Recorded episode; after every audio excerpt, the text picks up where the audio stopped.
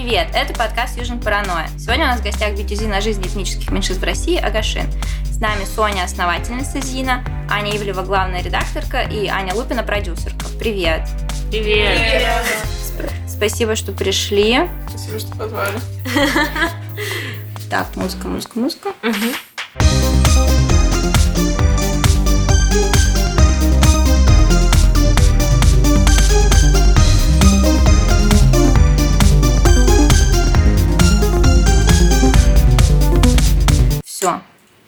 Привет, девочки. Девочки, привет. Девчонки.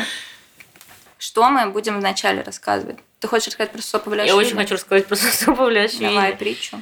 Ну, можно сначала поздравить всех с прошедшим Новым годом. Это первый подкаст в этом году. Да, у меня одна из главных моих впечатлений одно моего пребывания в России, это, конечно же, новогодний концерт по Первому каналу. И, блин, я услышала впервые по Первому каналу слово «феминизм», как раз таки, которое вышло из, из рта Сосо Павлиашвили. Сейчас объясню, как все было. Значит, э, там был такой номер, где Сосо Павлиашвили, он типа гном, и с ним семь э, модельно выглядящих белоснежек, ну это типа они перевернули концерт, да? Умно. Вот, и там была такая песня, э, ну, я не слушала как бы весь текст. Я очень, на самом деле, расстраиваюсь, потому что я потом искала в интернете этот номер и не нашла, потому что мне очень хотелось как бы глубоко изучить всю эту как бы социальную проблему. Но в какой-то момент он говорит, вы меня со всем этим феминизмом доведете типа до инфаркта, и там потом эти семь белоснежек ему отвечают, типа, ничего страшного, эмансипация подождет, мы вот отметим Новый год. И это было очень, ну, как бы, так вот празднично. Поэтому, да, я хочу сказать Сосу Павлиашвили спасибо, что он вынес, наконец, феминистическую повестку на Первый канал. Как бы это его мы ждали уже много лет. Но эмансипация не ждет, конечно, поэтому мы вас позвали. Может быть, вы, девочки, расскажете немного про ваш проект и что вы делаете, если хотите. Можем о другом поговорить, о сумерках. Давайте просто Я знаю, что у него есть виноградники, и я очень хотела купить бутылку вина с его виноградников, но не смогла найти. Но если вы не знаете, что подарить мне на следующие праздники, пожалуйста, запомните. Я думала, что наш проект можно было бы начать рассказывать Соне, просто потому что Соня, Соня он начался. Меня зовут Соня, и э, практически с детства я сталкиваюсь э, в России и в Москве с разными проблемами, связанными с э, моим происхождением. Я мультирасовый человек. Моя мама еврейка, русская еврейка, мой папа южнокореец. И так получилось, что в России, даже в Москве, с этим, оказывается, тяжело жить с такой идентичностью. И я все никак не понимала, что это такое, что с этим можно делать, что вообще происходит. Я сделала этот проект для того, чтобы... Просто для того, чтобы каждый день показывать э, русским людям, как выглядят другие россияне, и чтобы мы все начали привыкать друг к другу и принимать друг друга, потому что это очень важно, и это действительно влияет на качество жизни. Как бы банально это ни казалось, многим это до сих пор, к сожалению, непонятно. И эм, я хотела сделать этот зин, наверное, года два назад, но все как-то не складывалось, мне было очень страшно, я думала, что это никому кроме меня не нужно. И вот летом, после карантина, я наконец-то собралась силами и позвала всех своих самых э, любимых людей на Земле. Сейчас мы видим, точнее слышим э, двух Ань, Аню Ивлеву, нашу главную редакторку, и Аню Лупину, продюсерку всего. Но также у нас есть э, еще такие люди в команде, и мне больше хотелось сделать это максимально правильно, потому что я все время кого-то не так называю. В общем, записываем, девочки. Э, у нас есть Марина. Марина делает э, видео, Марина делает музыку для видео. И еще Марина директор по связям с общественностью, директриса, директорка. У нас есть э, Вика Ильяна, скоро будет писать тексты для нашего сайта. Даша, Даша фотографка, и почти все съемки, которые, все съемки, кроме одной, которые у нас были, это Даша. И весь вот этот прекрасный зал, который нас хвалит, это mm-hmm. супер Даша. А, Полина наша иллюстраторка. И это очень круто, потому что у нас наконец-то появляются иллюстрации на насущные проблемы на русском языке, которых раньше не было. И еще у нас есть Ксюша, которая делает рубрику Агашин X Contemporary Art, mm-hmm. художниц, художников.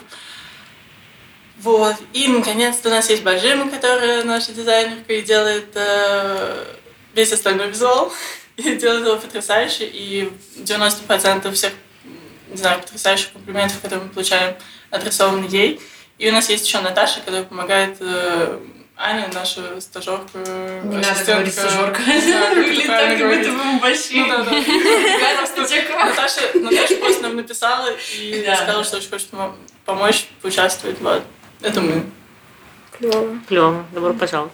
Да, у нас довольно пестрая команда, и мне кажется, что у, у многих, кто нас видит, неминуемо возникает вопрос, который, а, о котором мы тоже много думаем. Почему люди а, вроде меня начинают говорить а, о людях с опытом, которым сами вот эти якобы говорящие не обладают, и, и для этих людей. А, потому что меня зовут Аня Ивлева, я выгляжу как максимально конвенциональная а, славянка и ни разу в своей жизни не, стар- не сталкивалась с, ксенофобией именно на расовой или этнической почве.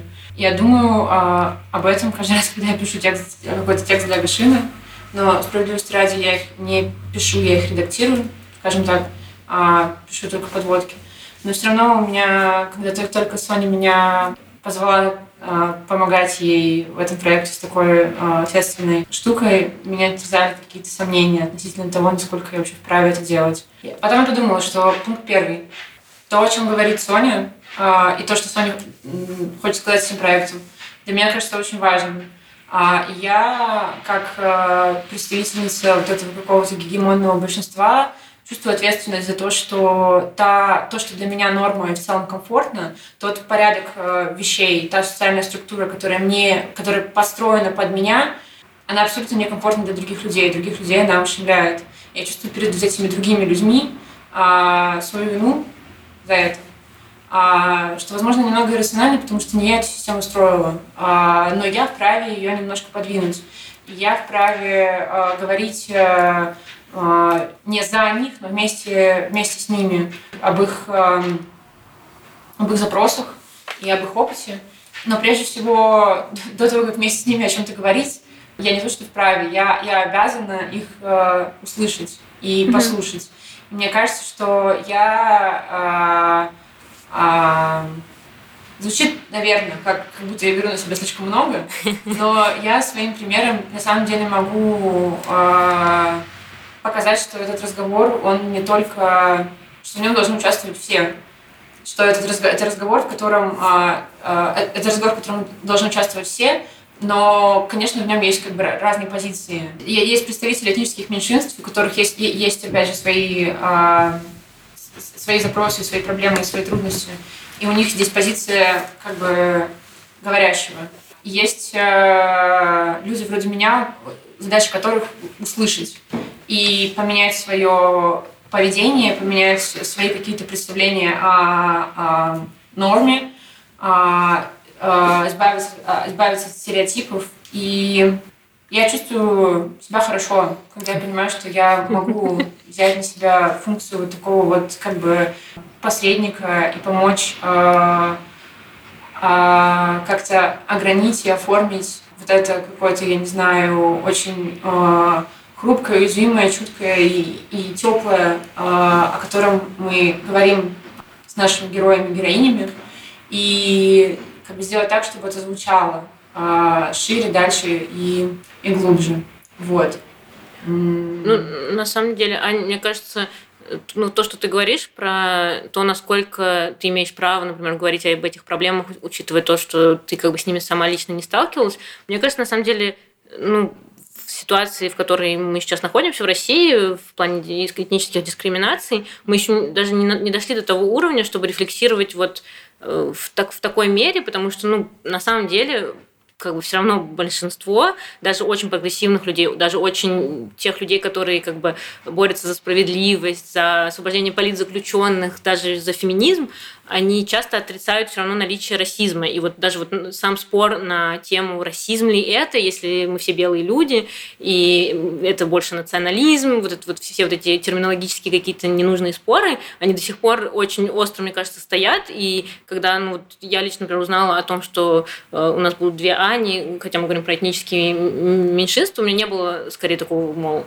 а что они тут делают, а наоборот, даже какое-то приятное осознание, что, блин, есть наконец-таки люди, которые э, не сталкиваются с этими проблемами, но при этом ну, не отрицают их и хотят даже как-то помочь э, решению этих проблем, а как бы даже вынесению, скорее, этих проблем в какое-то публичное пространство и обсуждению их. Поэтому, блин, реально, мне кажется, это скорее клево, нежели нужно чувствовать себя как-то виноватыми или... Да, с одной, с одной стороны, есть этот элемент того, что вот, э, ну, мы делаем то, что мы делаем для того, чтобы это все э, звучало, чтобы про это все начали думать и, и разговаривать.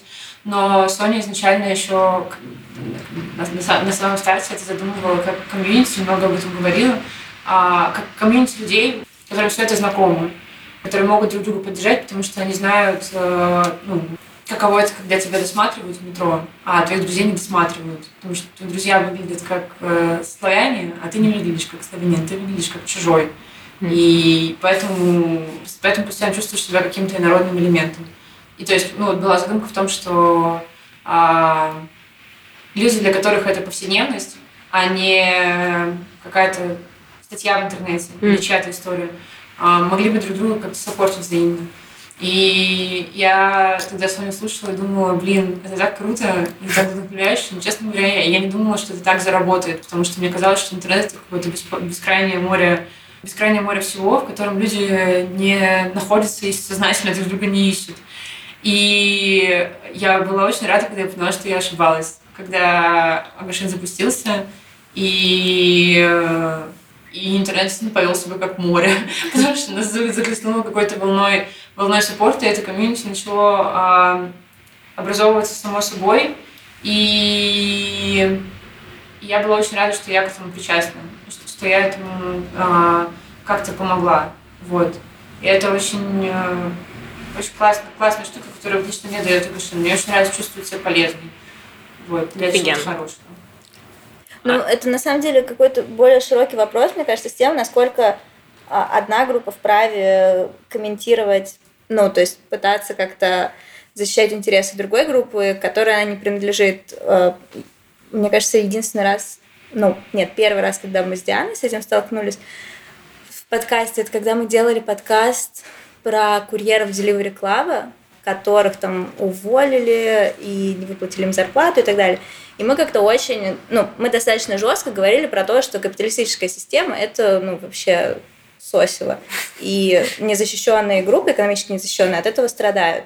И на нас прилось супер много всякой э, фигни про то, что почему мы в этом говорим. Мы сидим и все такие с айфонами. Средний, да, средний класс, и как бы почему, почему мы об этом рассказываем и, и так далее. То есть я к тому, что это часто используется даже не какими-то прогрессивными осознанными людьми, чтобы сказать, это не ваше место, чтобы защищать права этих комьюнити, это для того, чтобы сказать, это не ваше место, может быть, им и так ок. Зачем вы здесь э, лезете со своим э, мнением? Вот, поэтому, ну, мне кажется, что клево, когда разные группы пытаются помогать друг другу. Mm-hmm. Вот. Аня, может, тут, да, я не знаю, у тебя какое самоощущение на эту тему? А, ну, э, прежде чем к моему самоощущению мы обратимся, мне как раз хотелось бы прокомментировать и про тему, например, с курьерами. То есть тут же еще можно сказать о том, что нет, это как раз-таки тот случай, когда вы просто поделились своим ресурсом, предположим, все, чем вы могли помочь в данной ситуации, по большей части, это ваш медиаресурс, и вы как могли освещали эту тему. Mm-hmm. И это нормальный шаг, и очень даже приемлемый, и круто, что вы это сделали, и меня очень... Это как... Э, меня очень забавляют люди, которые... Вот, зачем мне в сторис тысяча один репост с листовками, как вести себя на протесте. Я такая, да блин, может быть, у вас все друзья осведомленные, а какой-нибудь один мой знакомый, который там на меня подписался тысячу лет назад, это увидит, и, может быть, ему это поможет. То есть это совершенно нормальный ресурс, и каждый как бы говорит об этом как хочет. Тут скорее, ну, наверное, важна безоценочность, э, в плане, если бы э, вы там говорили что-то в стиле «Я уверена, что эти курьеры ощущают себя так-то, так-то», типа, попытались почувствовать себя в их шкуре, это не ок, а просто поговорить про ситуацию, это совершенно нормально. А, ну, у меня относительно проекта э, для меня все началось э, задолго, э, задолго до того, как он прям появился. Во-первых, я дружу с Соней и Саней уже пять лет почти. Вот. И с Соней мы часто об этом говорили, а, но ей, конечно же, было сложно как-то выразить словами то, что она ощущает, и я бы никогда не поняла. Но я всегда ощущала какое-то желание ее засуппортить. И когда она мне сказала, типа, вот, я решилась, я говорю, Соня, очень круто, чем тебя поддержать? Она такая, ну давай ты будешь поддерживать меня всем. Будешь продюсеркой всего. Да. Вот, я сказала, окей, но у меня есть еще и личная мотивация, потому что эм, у меня моя идентичность строится на том, что родилась в Бишкеке и прожила там 18 лет, скрывать не буду. Эм, чаще всего, когда прихожу в новую компанию, через 5 минут все уже знают А про Бишкек, Б все мемы про Бишкек. Вот. И мне очень мне реально повезло. Я э, училась э, в школе, где было очень много национальностей. И когда я вспоминаю свою компанию, это всегда была такая супер смешанная, веселая компания. И я всегда ощущала себя безумно круто. И мне очень нравилось это ощущение того, что мы постоянно делимся. Например, э, моя подруга Мафтуна, э, которая ну, у нее наплывами бывает, она то начинает носить платок, то снимает. Я не трогаю, не затрагиваю эту часть идентичности, но она первая, кто поздравляет меня с Пасхой каждый год. Я даже от бабушки не жду. Вот, она такая, нет, ты принесешь мне булочки или нет? Я жду. Вот, и для меня как бы у меня что-то была счастливая жизнь, и у меня, ну, я, в общем, не сталкивалась с какими-то проблемами, то есть даже не замечала проявление национализма или расизма в своем окружении очень долго, пока я там не поступила в университет и поняла, что вообще даже в Бишкеке, ну это немножко по-другому работает в Кыргызстане, но там тоже очень много предрассудков относительно друг друга у людей и прочее, прочее. Вот. И для меня как бы это классный способ поговорить о том, что меня тоже волнует, еще поддержать своих друзей, потому что я поддерживаю не только Соню, но и на первых съемках. То есть э, на вопрос, как мы ищем героинь, вообще никак. Вот, они сами к нам приходят. Э, то есть это может быть кто угодно. Например, сегодня я как раз, мы разбирали почту, и там нам пришли истории, я ответила некоторым девушкам, что мы с удовольствием расскажем их истории. Проверьте, пожалуйста, мы там немножко текст э, поредактировали, ничего, ничего ли мы не наврали. Вот, а первые героини наших съемок это были мы просто в Инстаграме, свои, своих личных Инстаграмах объявили open call, и, естественно, нам ответили какие-то знакомые знакомых и прочие. И это, правда, такое стало таким очень клееобразующим, скажем так, мероприятием, потому что когда мы проводили съемку, которую мы еще не опубликовали, но скоро выйдет, ребят, мы будет просто супер. Вот, мы были в квартире, и не... Соня, ты там была как раз на кухне, и кто-то из девчонок заходит, такие говорят, блин, очень классно, что мы сейчас просто проводим время как подружки, и наконец-то мы в каком-то сообществе, где никого никто не шутит, не зная стереотипные шутки. Мы обсуждаем просто рандомные вещи, которые нам всем интересны. Потом я узнала, что девчонки какие-то еще... Не какие-то, просто называют.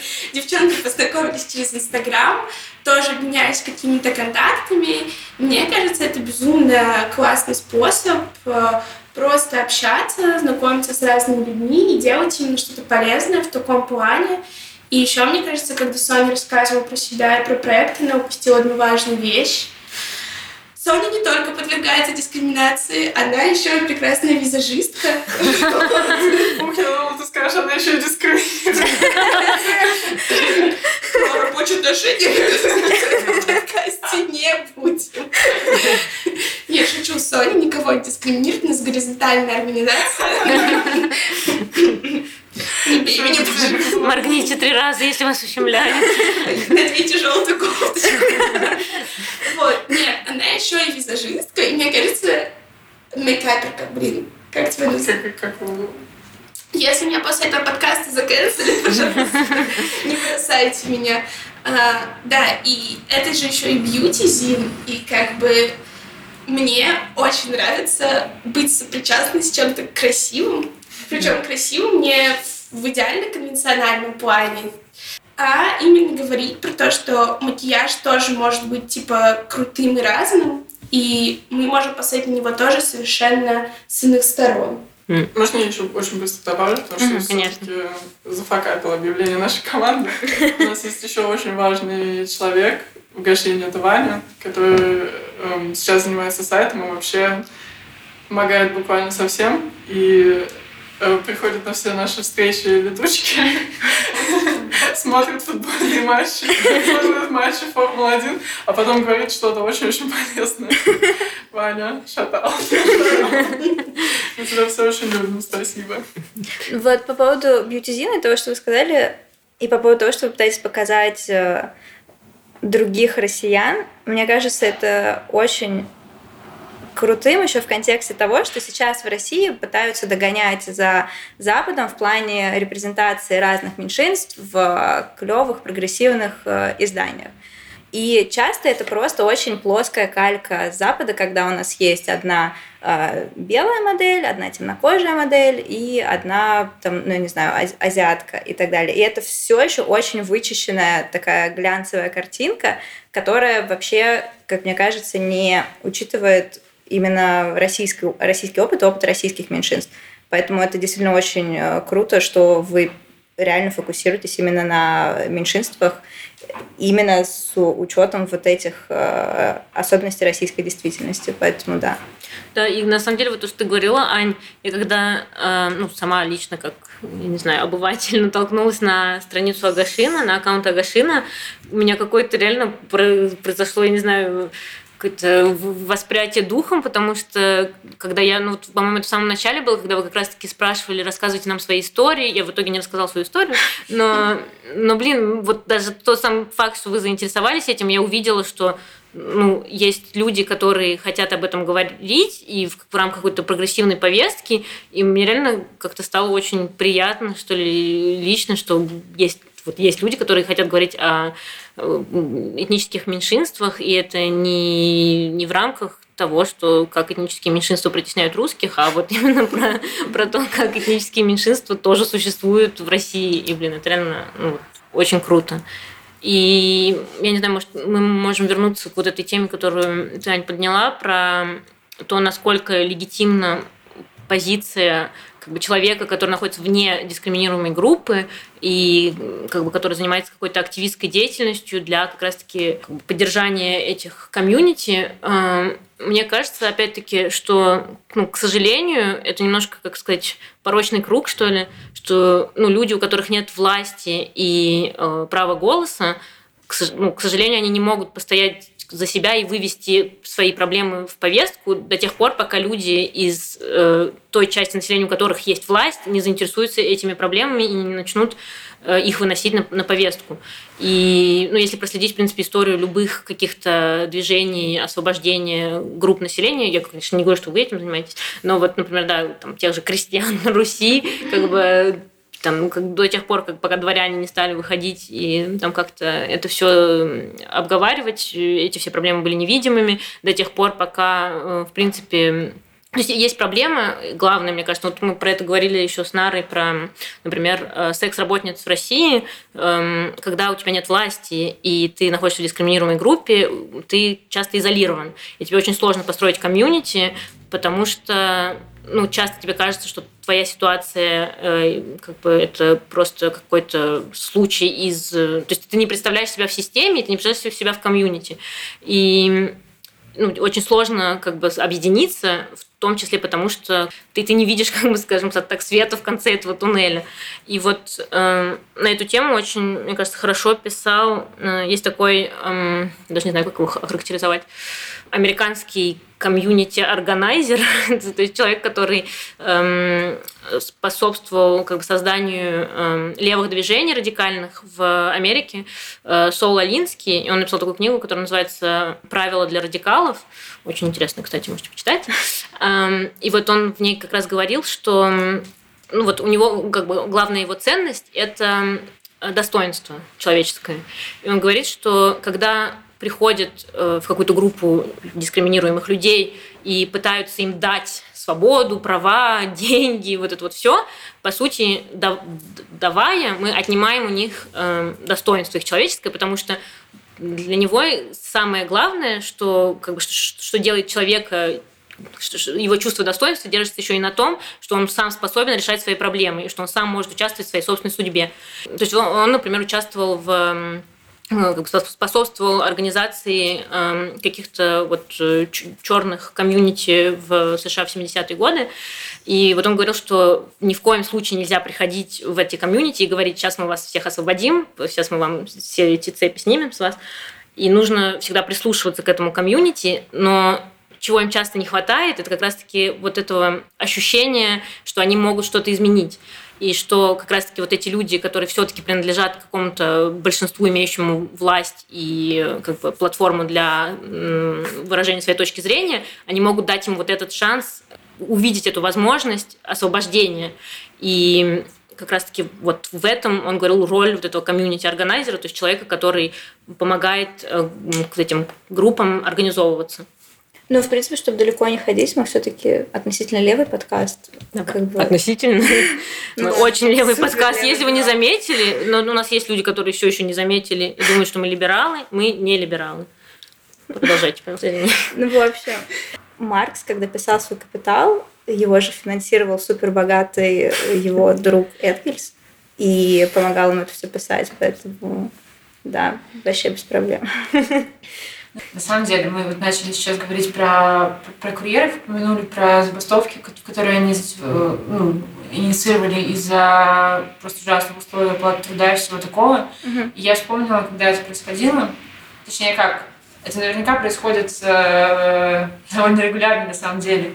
А, просто не всегда попадает в мое личное медиаполе, но вот а, одна фаза этих забастовок пришлась на а, мой недолгий период работы в одном развлекательном медиа политика которого была в том, что мы прежде всего развлекательные медиа, но да, у нас есть новостное дело, новостном отделе я и работаю. Uh-huh.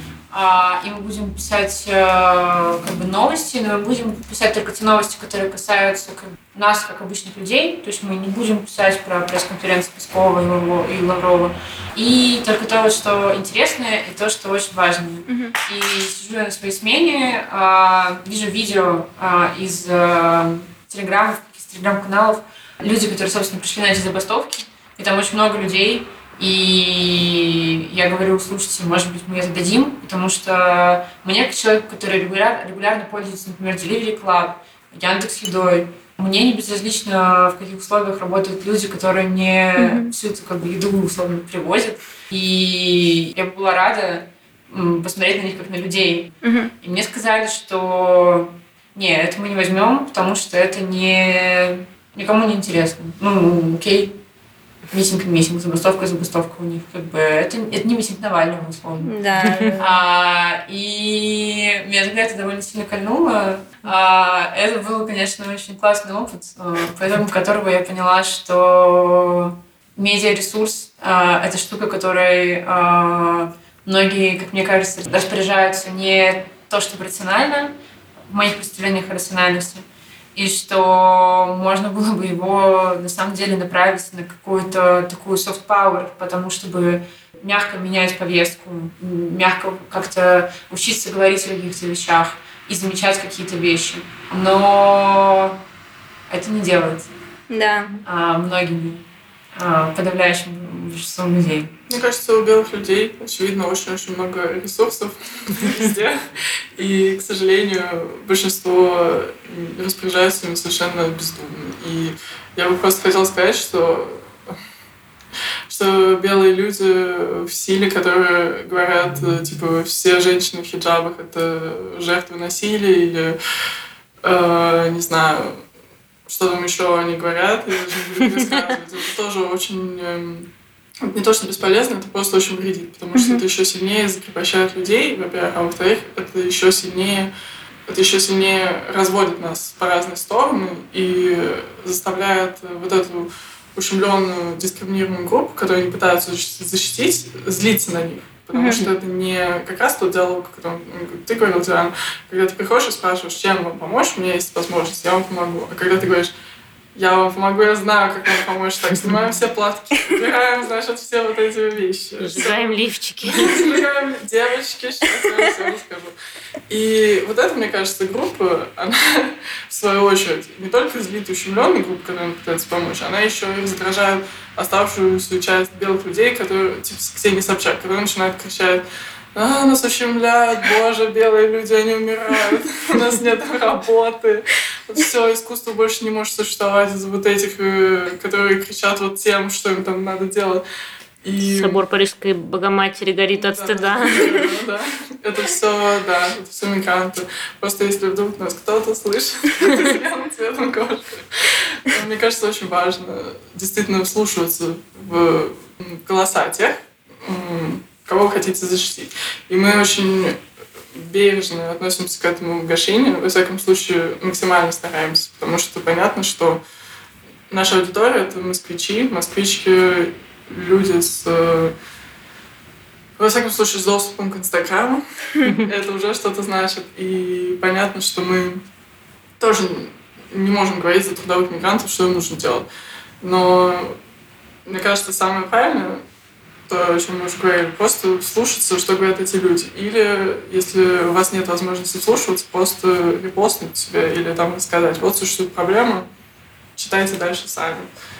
Ну да. Но вот, кстати, по поводу того, как формируется новостная повестка, и про... это, мне кажется, прикольное упражнение, с, например, как раз с этой проблемой забастовкой э, курьеров – Супер мало было новостей про забастовку курьеров, ну, в каких-то таких э, клевых э, медиа, которые мы все читаем. Но было очень много новостей про то, как открыли памятник курьеру, про то, как Бургер Heroes и Яндекс Еда сделали бургер, который посвящен курьеру, а, и как, типа, 2% куда-то пойдет, непонятно куда. Ну, короче, да, белым людям нравится хлопать себя самих по плечу и радоваться тому, как они помогли борьбе. Вот мне, кстати, кажется, Соня, по сути, подняла э, ту тему, к которой мы хотели, наверное, плавно перейти. Да. Эм... Да, пока Соня об этом говорила, я думала, блин, надо было так, на, как, круто. Прекрасно. Очень крутой переход. Я ненавижу белых людей. И так обсуждаю. Эм, то есть, да, сегодня мы хотели, конечно, поговорить о важной теме, которую ну, вот мы с Нарой часто, наверное, Э, с ней флиртовали, но в итоге не полностью не осветили ни разу. Про такой интерсекциональный подход к проблемам, к дискриминации в, по этническому признаку, по признаку пола и гендера и по экономическому признаку, то есть разные типы дискриминации, которые накладываются друг на друга и как бы создают вместе огромную дискриминацию, супердискриминацию, турбодискриминацию. И как бы почему это важно вот с такой точки зрения рассматривать этот вопрос, а не концентрироваться просто на проблемах каких-то, ну, вот этих как бы эм, на каждой проблеме отдельно. И ну вот, по сути, то, что ты начала говорить про эм, белых людей и хиджабы. Это вот такой немного как бы, карикатурный пример вот, этот, вот этой, в принципе, этой дискриминации, которая, эм, ну, с одной стороны, то есть, да, получается так, что, эм, ну, допустим, мусульманские женщины, которые живут в России, они, с одной стороны, сталкиваются с дискриминацией по этническому признаку, эм, ну, так как они явно не русские, не славянки. То есть Обычно как бы реакция, скажем так, естественная в таком случае, это как бы у этнических меньшинств э, сформироваться в диаспору, создать свою комьюнити и как бы мирно жить в этом комьюнити. Но так получилось, что многие э, этнические, многие народы э, России, они э, очень часто патриархальны по, своей, по своим традициям. И получается так, что вот эти женщины, с одной стороны, отвергаются как бы славянским обществом по признаку этническому, а в своем комьюнити они не находят какого-то места для самовыражения, потому что они все-таки женщины, и они все-таки ниже, чем Э, даже в своем комьюнити. И получается, что ну, у них как бы так, они существуют в таком пространстве, где им нигде не место, и где в каждой системе координат они как бы ущемлены. И мне кажется, это важно ну, вот, говорить о вот этих проблемах. И просто, опять-таки, да, тут есть еще другая, скажем так, контртенденция. Это когда часто те же самые женщины люди, э, являющиеся жертвами дискриминации, они будут отвергать свой какой-то опыт травмирующий э, в рамках их э, этнического комьюнити, и чтобы как раз-таки, скажем так, не, не омрачать их э, репутацию их народа перед вот этим русским большинством. То есть будет такая ситуация, что как бы у них есть выбор или же как бы защищать, отстаивать свои права. Допустим, вот очень такой пример, это, наверное, с с обрезанием, история обрез... женского обрезания в Дагестане. Эм, но справедливости ради не только в Дагестане. Просто ну, тут мы забежим немного вперед. У нас есть подруга дагестанка, которая нас э, поправила в этом вопросе.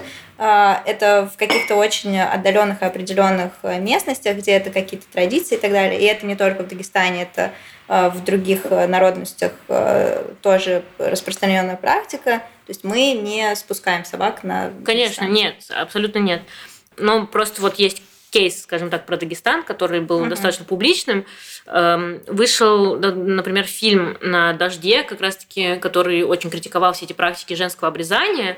И как бы в Дагестане это рассматривалось как э, какой-то враждебный фильм, осуждающий, по сути, традиции дагестанского общества, и даже в том числе женщины осуждали этот фильм, говоря, что э, вот была одна как раз-таки блогерка э, дагестанская, которая говорила, что мы под крыльями орлов, мы самые защищенные женщины в мире. И, ну, то есть мы понимаем, что женское обрезание – это очень травмирующая процедура, традиция. И да, это не большинство женщин в Дагестане или в других народностях подвергаются этой процедуре, но, как вот мы уже говорили, даже одна женщина – это уже слишком много. И делается это исключительно из э, таких соображений, чтобы контролировать женскую сексуальность. Мол, мы обрежем ей... Ну, на самом деле есть разные вариации обрезания, то есть это может быть какая-то часть э, капюшона, можно говорить клитор? Да. часть капюшона клитора и доходя до обрезания всего клитора. То есть обрезается какая-то нервная часть э, на клиторе и... Даже не всегда. То есть там есть прям очень много разных... Ну вот да, там называется, по-моему, клитор, что вот такое. Угу. Потом э, может зашиваться полностью да. влагалище, может зашиваться небольшая часть, типа половина. Да, mm. и мне кажется, лучше, наверное, называть калечащие операции на женских половых органах, потому что, когда мы говорим о обрезании, многим кажется, что это нет ничего такого, потому что мужчина Мужчина делает, да. и да. счастливые. Да. Мы все знаем секс в большом городе, чувак, как обрезали, он получил кучу женщин. И, и это, кстати, забавно, вот то, что ты сказала про мужское обрезание, потому что, да, действительно, многие люди говорят, что, мол, по исламской религии обрезание рекомендуется и женщинам, и мужчинам. Но э, настолько удивительно, что как бы все-таки э, разница в как бы отношении к женщинам и мужчинам разнится до того, что, вот, э, например, э, в Даптаре, это медиа, которое как раз посвящено также этническим меньшинствам, и в котором очень много материалов на эту тему. Вот э, был как бы интервью с одной из с одной девочкой, которая подверглась этой операции, и она удивительным образом подметила, как э, разнилась как бы ее опыт после обрезания, после вот этой операции, и опыт ее брата, когда после того, как ему сделали обрезание, он лежал, э, отдыхал, ему родственники приносили подарки, деньги, и, мол, это был какой-то вход в мужскую жизнь. Э, а она, то есть, ну, вот, по сути, с момента этой операции вернулась домой и приступила обратно к каким-то домашним э, занятиям. И, то есть, э, опять-таки, тут немного прослеживается вот это вот, сказать, ну да, дискриминация и вот разница опыта. Да.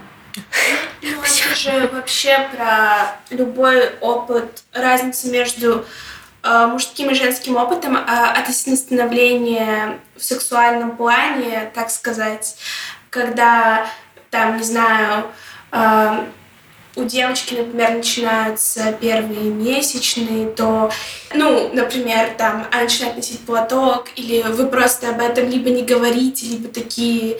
То есть, по сути, это бы тоже могло не знаю, может быть, устраивать вечеринку в честь mm. этого. Йоу, ты стала женщиной, поздравляю. Ну, таком культурном восприятии, mm-hmm. как это обычно работает. А у мальчиков обычно это так происходит, их все подстрекают, типа, ну что там уже, mm-hmm. интересуешься, уже все получается, как mm-hmm. у тебя обстоят дела.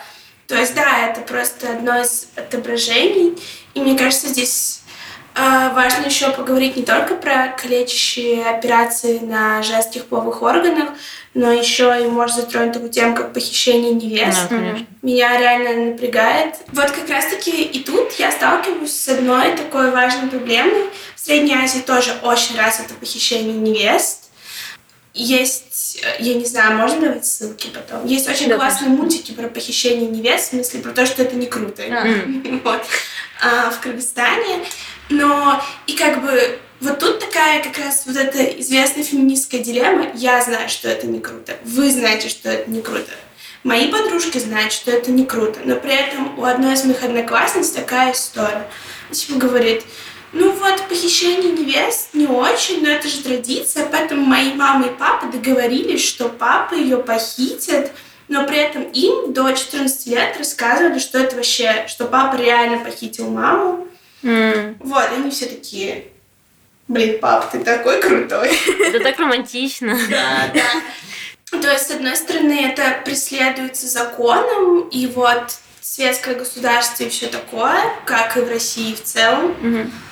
Но все сделано так, как раз таки это и про женскую сексуальность и про прочее, что девушка сама уже не захочет как бы из этого выпутываться, потому что она ее просто тяжело даже произносить, но она считается испорченной, если ее как бы похитили, да. ее похититель mm занялся с ней сексом, что он и сделал, скорее всего.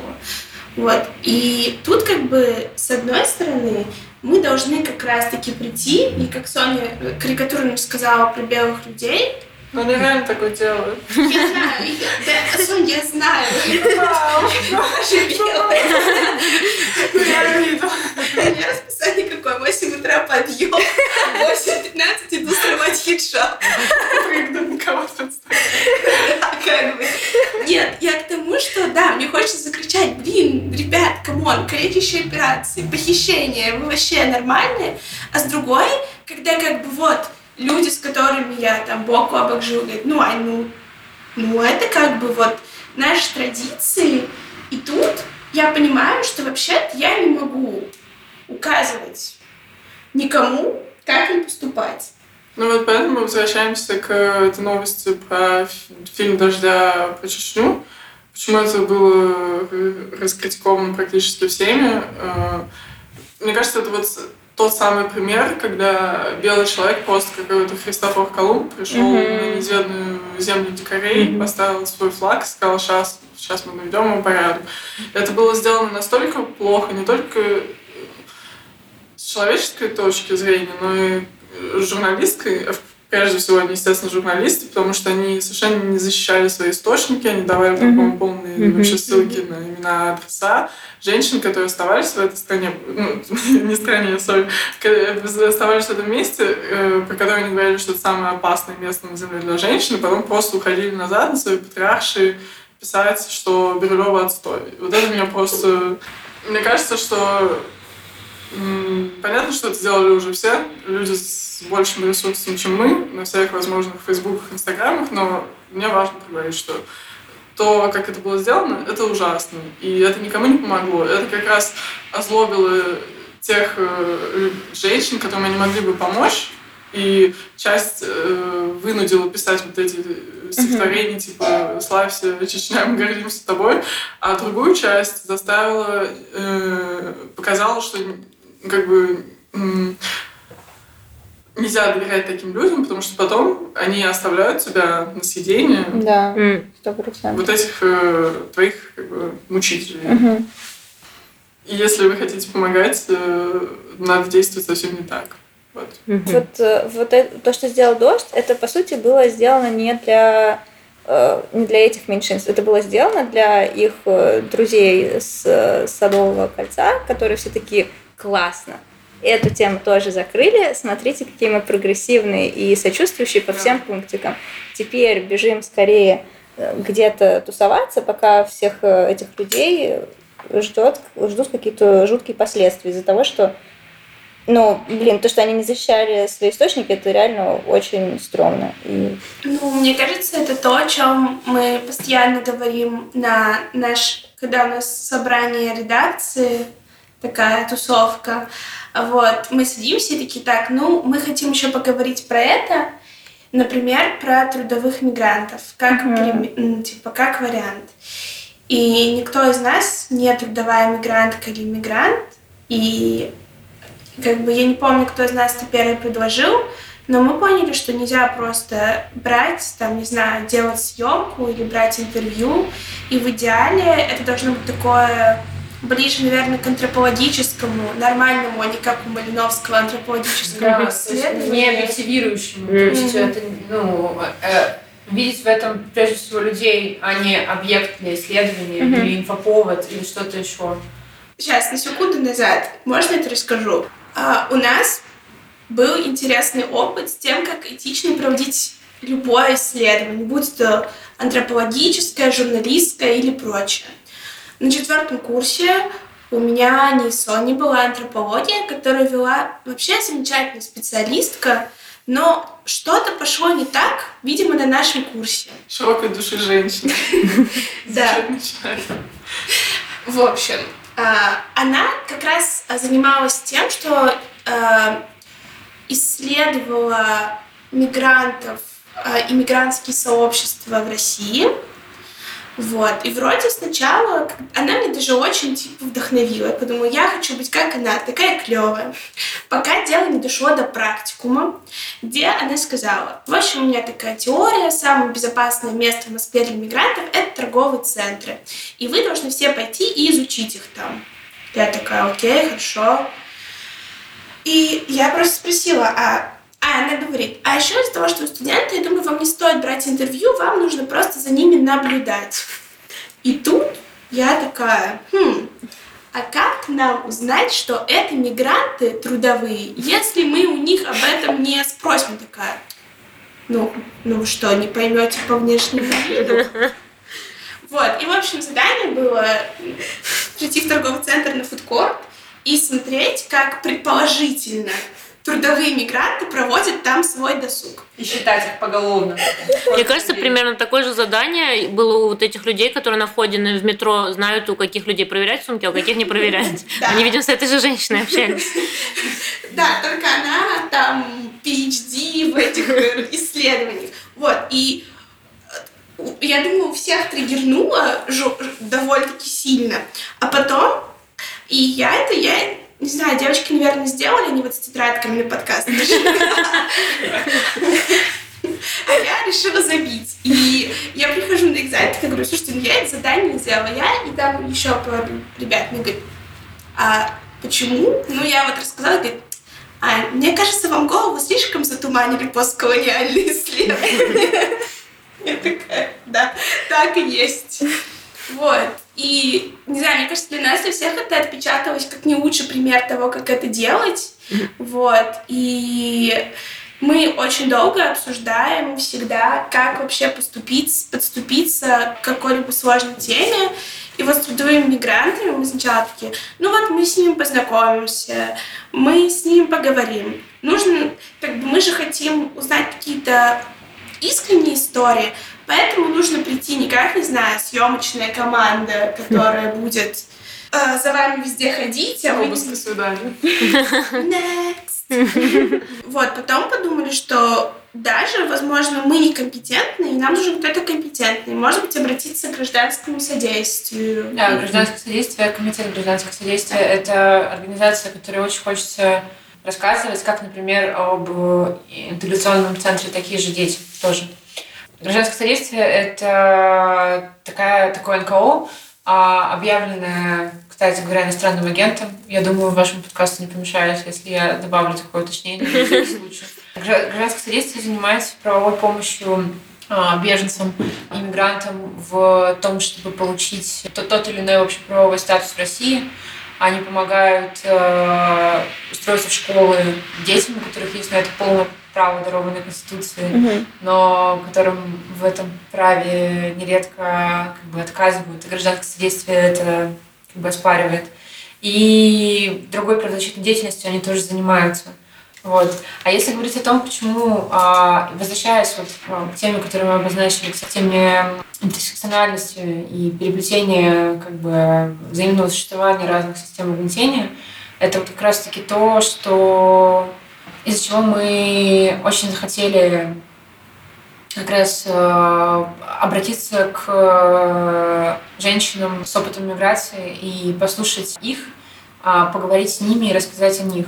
Потому что нам показалось, что э, женщины э, с опытом миграции, они, по сути, э, существуют ситуации такого как бы двойного, ты понимаешь, что, наверное, логичнее даже говорить тройного э, стеклянного потолка, потому что они существуют э, в этом контексте переплетения целых трех систем дискриминации, потому что прежде всего они э, ну, существуют э, в рамках внутри гендерного порядка, который, э, я не знаю, есть ли смысл описывать, э, насколько он э, к женщинам э, не... Э, Стремный. Да, стрёмно, да, скажем прямо. А, Хейтим гендерный порядок. Да, all day, every day. А с другой стороны, вот эта ситуация, в которой они, мигрантки, переехавшие, они как бы принимающей стране, они сталкиваются с э, откровенно ксенофобными настроениями, которые э, ограничивают спектр жизненных э, выборов, жизненных возможностей и так далее. А еще есть момент э, их связи с... Э, это я прочитала сегодня, на самом деле, в ряде очень прикольных исследований, которые делает э, Анна Рочева и ее коллеги э, в Центре исследований э, миграции и этничности в Ранхиксе. Э, они провели серию опросов и чтобы, чтобы измерить э, гендерное измерение миграции вот именно в отпускающих культурах, как в родных культурах. И выясняется, что там а, женщины, которые там, говоря конкретно, это прежде всего Кыргызстан, который был основным, как бы, именно кыргызские мигрантки а, были основными, основными героинями этого исследования. Там самостоятельная миграция женщины, то есть миграция не за мужем, не с мужем, а просто как самостоятельный какой-то выбор, как самостоятельный какой-то сценарий жизни – там не то чтобы считается чем-то э, крутым и нормальным, а, а даже среди тех, кто э, маркировал такой жизненный выбор как в целом как бы хороший, э, то есть женская миграция это как бы в целом круто, даже среди них там подавляющее какое-то большинство, 73% считали, что, окей, если женщина берет на себя функцию кормильца, это не освобождает ее функцию хранительницы очага. То есть здесь э, включается вот это, ну, а, очевидная феминистская, феминистская вот штука с, э, со второй сменой, uh-huh. которая здесь еще как бы, не знаю, можно ли так говорить, но такое отягчающее обстоятельство, вот в этой вот ситуации, когда тебя а, выдавливает принимающая культура, и когда в, именно на, на рынке труда твои возможности очень сильно ограничены, потому что, опять же, это уже другое исследование женщины из МГУ, а, фамилию, которую я, честно говоря, забыла, не успела записать, она говорит, что у 62% мигрантов, вообще-то трудовых мигрантов, которые сейчас, как опять же показывают э, исследования, как бы по большей части заняты в сфере частных услуг э, на дому, и вот такого рода помощи. У них у всех на самом деле есть высшее образование, только они не могут работать по своему профилю в России, в силу разных обстоятельств, как связанных с э, ксенофобией на рабочих местах, наверняка, так связанных с сложностями, которыми многие из них имеют э, в получении своего как бы, э, правового статуса и всякого, всякого такого. В общем, здесь мы видим вообще какое-то очень стрёмное и сложное хитросплетение всех вот этих вот систем угнетения, со стороны это все выглядит очень сложно. Для нас, как для э, людей, у которых как бы нет этого опыта, и поэтому хочется как-то хочется поговорить с этими женщинами, потому что на самом деле, опять же, та же Рочева очень важные вещи пишет про женскую миграцию. Прежде всего, она и, и другие исследователи уже на самом деле очень давно, не только применительно к России, говорят о феминизации миграции, что вот, э, люди, которые э, в те или иные страны приезжают, люди, которые принимают решение э, изменить свой жизненный контекст, переехать в другую страну и столкнуться с трудностями по, по интеграции э, как бы на новом месте, среди таких людей больше становится как бы женщин. И объяснить это в частности можно тем, что для многих из них э, переезд – это путь к эмансипации. Это э, способ как бы порвать вот с тем самым контекстом, который им говорил о том, что переезд э, без мужа – это не круто, потому что ты уезжаешь, и там за тобой некому присмотреть, именно присмотреть, как бы как некоторая такая контролирующая инстанция. А, и то есть э, для многих э, женщин эмансипация – это сложный и наполненный разными препятствиями, возникшими из-за того, как социальная структура в целом как бы организована. Но это путь к, э, к принятию себя, к созданию себя и к какому-то жизненному сценарию, который ты сама себе пишешь. И мне кажется, что это, что это, что это очень классно и вдохновляюще.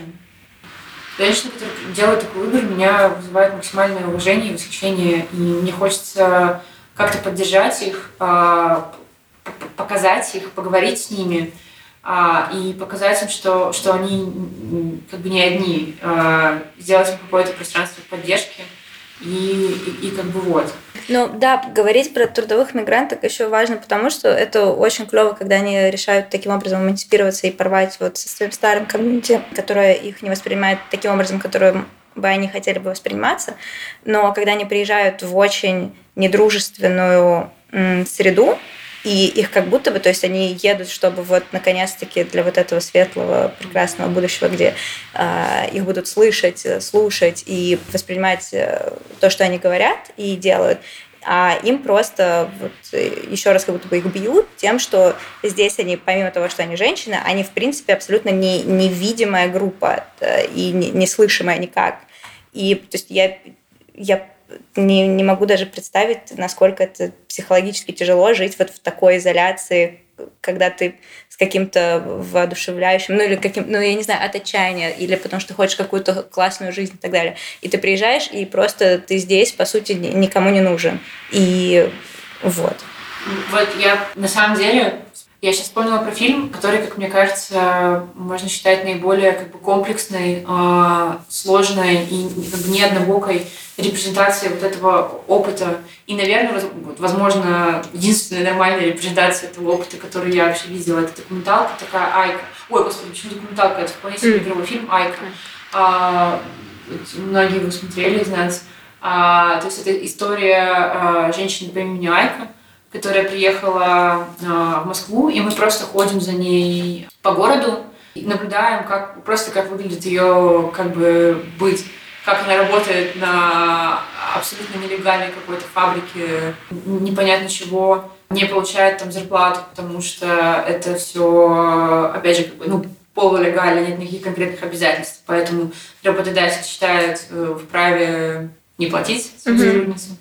И дальше сталкивается с сложностями, связанными с тем, что она не может получить нормальное медицинское обслуживание, нормальную медицинскую помощь, а, с тем, что у нее фактически нет э, как бы жилья и никаких э, там юридических оснований находиться на территории Российской Федерации, поэтому мент э, для нее это как бы самый страшный человек. В общем, я не знаю, зачем я пересказываю этот фильм на самом деле, но я просто вспомнила, как я его посмотрела, и мне стало очень э, больно и странно, потому что это очень много, как, не знаю, возможно, я узнала неправильно, но по ощущениям очень много что в этом фильме снимали на, этом, на земляном валу. На земляной вал это примерно там, где у нас, э, где находится корпус высшей школы экономики, в котором мы все учились. И то есть на земляном валу я была очень много и регулярно. И сама картинка была очень узнаваемая. И э, женщина, которую я видела на этой картинке, Она была очень тоже узнаваемой. Я ее не знаю. У меня никогда не было таких подруг, у меня никогда не было таких знакомых. Но я, я вижу этих женщин. Они стоят на кассе в Макдональдсе. Они приезжают э, ко мне как клинеры, когда я боюсь помыть балкон, потому что мне страшно, я боюсь высоты. И они мне в этом помогают. И они, а, они вот повсюду. И, а с ними происходит как бы вот это. И здесь опять же происходит вот эта штука с тем, с тем, о чем я говорила, что я четко очень понимаю, что вся та как бы система, которая для меня, ну, как бы в целом абсолютно комфортна, вот в этом, в этом смысле. А для кого-то это просто какая-то, какой-то лабиринт непонятно чего. И у них нет э, как бы, сил, ресурсов, как бы, голоса, чтобы это как бы поменять. И это очень э, неприятное, неприятно в том смысле, что это просто как бы больно, а, неприятное как бы открытие. Но мне кажется, каждый должен его для себя сделать. И если вот, ну, для меня это был этот фильм Майка, мне кажется, что мы могли бы от себя попробовать предложить что-то такое же, а, сделав вот такой проект с трудовыми мигрантками. Да, мне кажется, что сейчас трудовые мигранты, трудовые мигранты, мигрантки и цыгане, которые, не знаю, кстати, они сами себя иногда называют цыгане, иногда ну, ромы вообще-то, Мгм. но Короче, да, мне кажется, что это те две группы, которые наиболее уязвимы и дискриминируемы в России. Вообще, это просто какой-то кошмар, что это происходит сейчас. э, эм, сейчас 2021. И э, эм, я, меня просто с детства, меня и э, мои братья путали с трудовыми мигрантами, потому что мы выросли в то время, когда началась вся эта тема с миграцией в Средней Азии. И тогда же началась тема с... Блин, как его зовут? С тесаком. И э, нам по улицам было особенно страшно ходить. И я знаю, что это такое, когда... Хотя я не трудовой мигрант, я знаю, что это такое. Вот, не знаю, одна миллиардная, что, как бы, как тебя воспринимают. На заднем фоне сейчас писает Аня. Продолжаем, мы послушаем. Сегмент нашего подкаста АСМР. Песенка. Все, я просто хотела налить Ане чай, потому что у меня была очень длинная речь. Мне наверняка что очень хочет пить. Спасибо большое. Чай. Прости, пожалуйста, Ничего, ничего страшного. Пожалуйста, писай где-то. Ничего страшного. Просто хотела сказать, что меня считали таджичкой, не знаю, с пяти лет. Во дворе, в школе, бла-бла, на улице. И это просто ужасно, когда... ну, То есть э, уровень э, вообще презрения и какой-то ненависти при этом, он зашкаливает. И для нас это одна из главных целей, наверное, хоть что-то сделать для этой части э, нашего общества, потому что э, действительно уровень проблем, глубина невообразимы. И мы совсем недавно узнали, э, что ну, Аня говорила про то, что сейчас существует женская волна миграции, когда женщины приезжают за лучшей жизнью и хотят строить сами свою жизнь. И потом самое трагичное, что они приезжают в общество, которое состоит наполовину из мужчин из их же стран, э, из их же комьюнити, которые им здесь уже опять э, говорят, как им себя вести, подлавливают на улице, подлавливают там где-то еще, и говорят, типа, у тебя слишком короткая юбка. И, и я это видела своими глазами один раз, как это происходило. Это просто ужасно. И с другой стороны, их встречают э, э, женщины такие супер, ну, типа женщины, не знаю, Анна Мангайтка, которые говорят, э, о боже, о боже, ты без хиджаба, что такое? Или, ну, ну, э, в общем, все, что я хотела сказать, э, что да, это, мне кажется, просто ужасно, когда ты приезжаешь менять свою жизнь, приезжаешь к людям, которые, которые совершенно не воспринимают себя как человек, которые видят область, либо женщину, которую надо починить, либо женщину безвольную жертву, которую надо защитить по своим Спасти. собственным восприятиям. Да, спасти. Именно. И я работаю в, на кухне в баре. И, естественно, на треть наш коллектив стоит из уборщиц, мойщиц, э, и все они трудовые мигрантки из Кыргызстана, из Таджикистана и так далее. И то, как э, люди обращаются с ними, люди, которые строят прогрессивный бар супер комьюнити, которые там переводят деньги всем этим. НКО организациям Навальным и так далее. Когда вот остаешься как бы ты и вот этот э, мигрант э, в одиночестве, тон, который они себе могут позволить, это просто ужасно. И я этого до сих пор не могу понять. И как раз возвращаясь к нашей теме про инклюзивность, э, ты можешь быть сколько угодно образованным человеком и так далее, и ты можешь не видеть расу, можешь не видеть цвет кожи, национальность, бла-бла, но вот этот какой-то классовый момент, он очень э, тяжело удаляется из твоего восприятия. И я заметила, что у меня это тоже стало работать, когда ты приходишь на кухню, и ты видишь там свою команду поваров, и ты видишь, э, ты, как бы здороваешься с ними, и потом ты понимаешь, что вообще-то в этом пространстве есть еще женщины, которые там группкой моют посуду в ледяной воде с утра до вечера. И ты с ним даже не здороваешься, просто потому что это невидимая группа, буквально, как бы не метафорически, а уже буквально невидимая, на просто пустыре, где нет ничего, кроме плиты. И да, поэтому мы очень плотно стараемся заниматься этим вопросом и будем очень благодарны всем организациям, которые захотят с нами сотрудничать. Да. Блин, да. Очень круто, что вы это делаете. Очень стрёмно, что это происходит. Но мы можем, наверное, перейти к связанной теме нашей любимой рубрики подкаста как обосрались интеллектуалы на Фейсбуке. Или продолжительно обсираются. Кого обсудим сегодня? У вас есть предложение? Ну, то есть Можем Я даже не знаю. Начинается на Т, заканчивается Атьяна Толстая. Давайте. Что нам рассказала Татьяна Толстая по поводу того, как ее черные оскорбили в историческом контексте, когда их показывали? Несуществующей страны, несуществующего времени. Да. Соня, ты перескажешь постать? Окей, окей. Смысл в том, что вышел э, сериал Бриджертона на Netflix по роману, или я не знаю, что это, книжка. Э, Книги для женщин. Я, кстати, Да? не знаю. Да. Это книга для женщин? Да. Не знала, как что 51 есть буквы специально для Нет, женщин. нет, изначально это позиционировалось как типа фили- фильетон для женщин. Это как Типа розовый роман. М, Формула. Ну, это типа старое. Да. Это вот прям того времени. Прям того не уверена, но какого-то не нашего времени. Не наше. Не 20. Не 2021. Не 2021.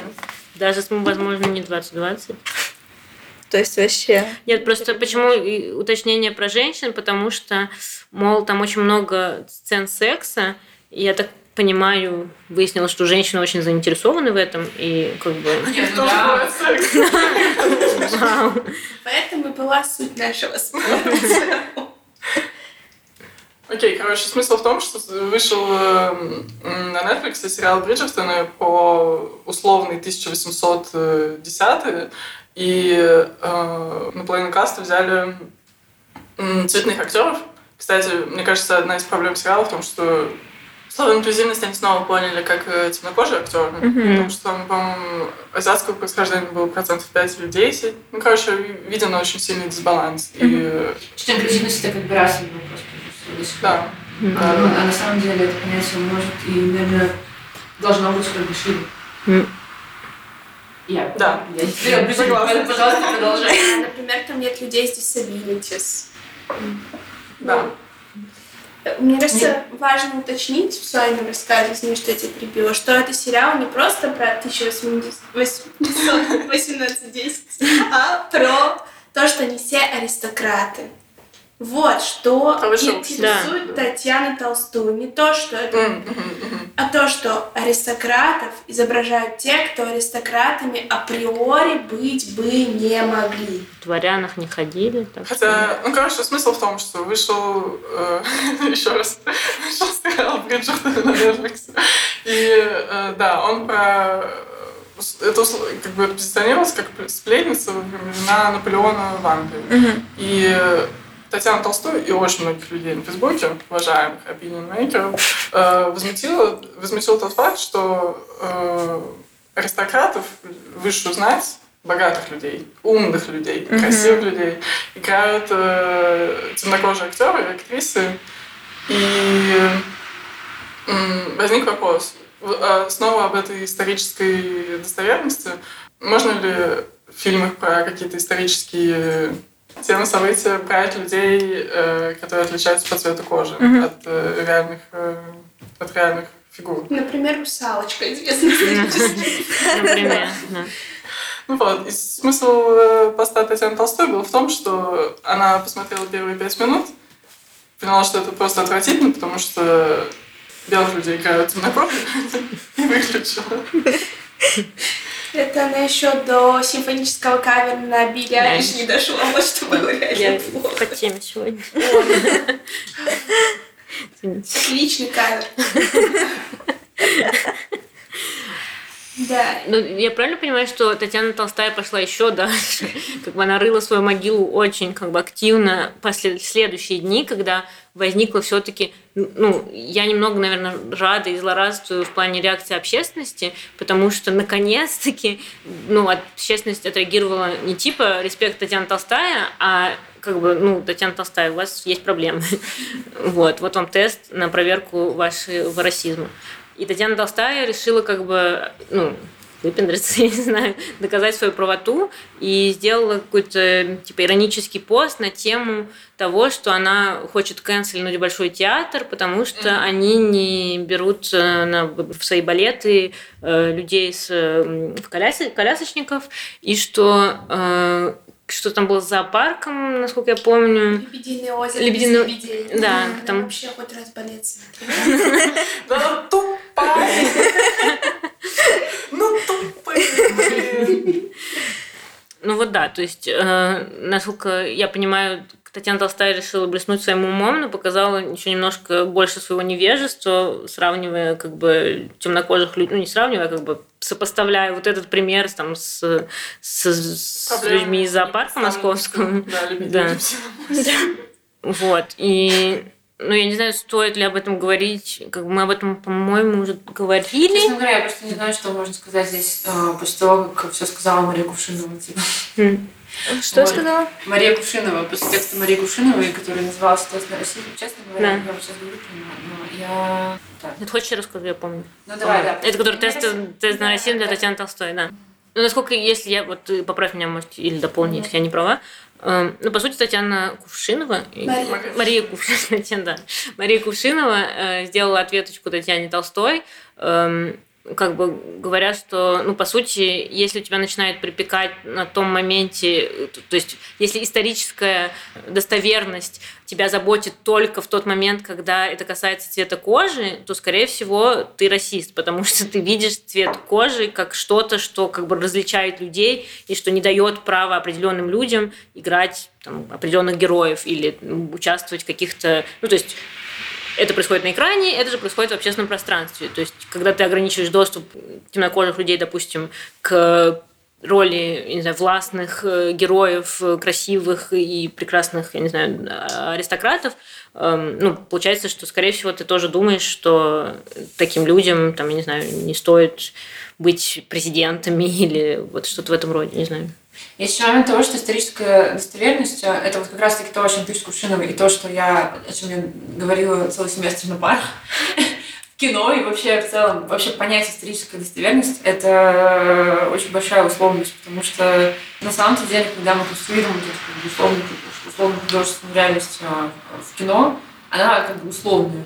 Мы Мгм. договорились, что мы считаем это достоверным. Мгм. Но в тот момент, когда мы как бы договорились об этом, а, о том, что вот все вот эти года это вена валь за голые плечи манипуляция с верами, а производителями этих э, достоверностей а, были люди вроде Харви Вайнштейна и разных других как бы типа как продюсеров. Это, это были не историки уж точно. И все эти репрезентации, это картинки, сде- э- э- эта история сделанная а, симпатичной, понятной, приятной, как бы и интересной нам как бы сегодняшним. И в этом смысле так было всегда, и в этом смысле Бриджертон это тоже а, это то, как мы историю читаем прямо прямо сейчас. Просто то, как читаем мы, этот язык чтения, кото- которым владеем как бы мы с вами, а, Татьяна Толстая еще не освоила. А, почему? Значит, Я прогуляла все занятия. да, да, почему? Мне кажется, Соня все сказала в этом смысле. как бы, Да. А, Ну, просто, мне кажется, еще есть такой момент. эм, ну, как, как вот, по сути, мы, наверное, немного это сказали, что все художественные продукты формируются в контексте социальном, как бы здесь и сейчас. То есть, например, когда, допустим, шекспировский театр, когда женщинам доступ был запрещен в какие-то определенные части как бы, общественные места, в том числе на сцену, э, Джульетту играл мужчина. И это считалось нормальным. И вот, как ты говоришь, есть какой-то вот этот договор, который зритель подписывает с создателем вот этого театральной пьесы, что да, это мужчина, но он играет женщину. И мы все согласны, что это женщина, это женщина. И так, в принципе, вот весь театр так продолжался. Тот же Blackface, который существовал очень долгое время, когда э, черным людям не было доступа на сцену, и этих э, персонажей играли белые люди с блэкфейсом. И сейчас как бы контекст культурный и социальный изменился, и у больших э, групп населения больше появляется прав и больше доступа в какие-то сферы общественные, социальные. И получается так, что ну, культурные продукты должны следовать этому как бы, увеличению доступа э, этих людей в эти сферы. То есть получается, что по сути, ну, все, что мы производим в художественном смысле, должно отражать э, кон- реальный контекст э, социальный, в котором мы живем. И да, то есть сейчас мы живем в мультикультурном обществе, большинство, допустим, вот, я не знаю, Бриджертон это все-таки американский продукт? Да, или, это да? же Шонда Раймс. Ну, А, да. Мне кажется, это вот вот, и американское общество, как бы, ну, мы как бы все знают, что э, большую часть американского общества составляют э, темнокожие люди. И это абсолютно нормально, что в этом контексте продукт, который, опять-таки, с очень условной исторической достоверностью, он включает этих людей на роли, как бы выдуманные роли, э, выдуманных каких-то аристократов.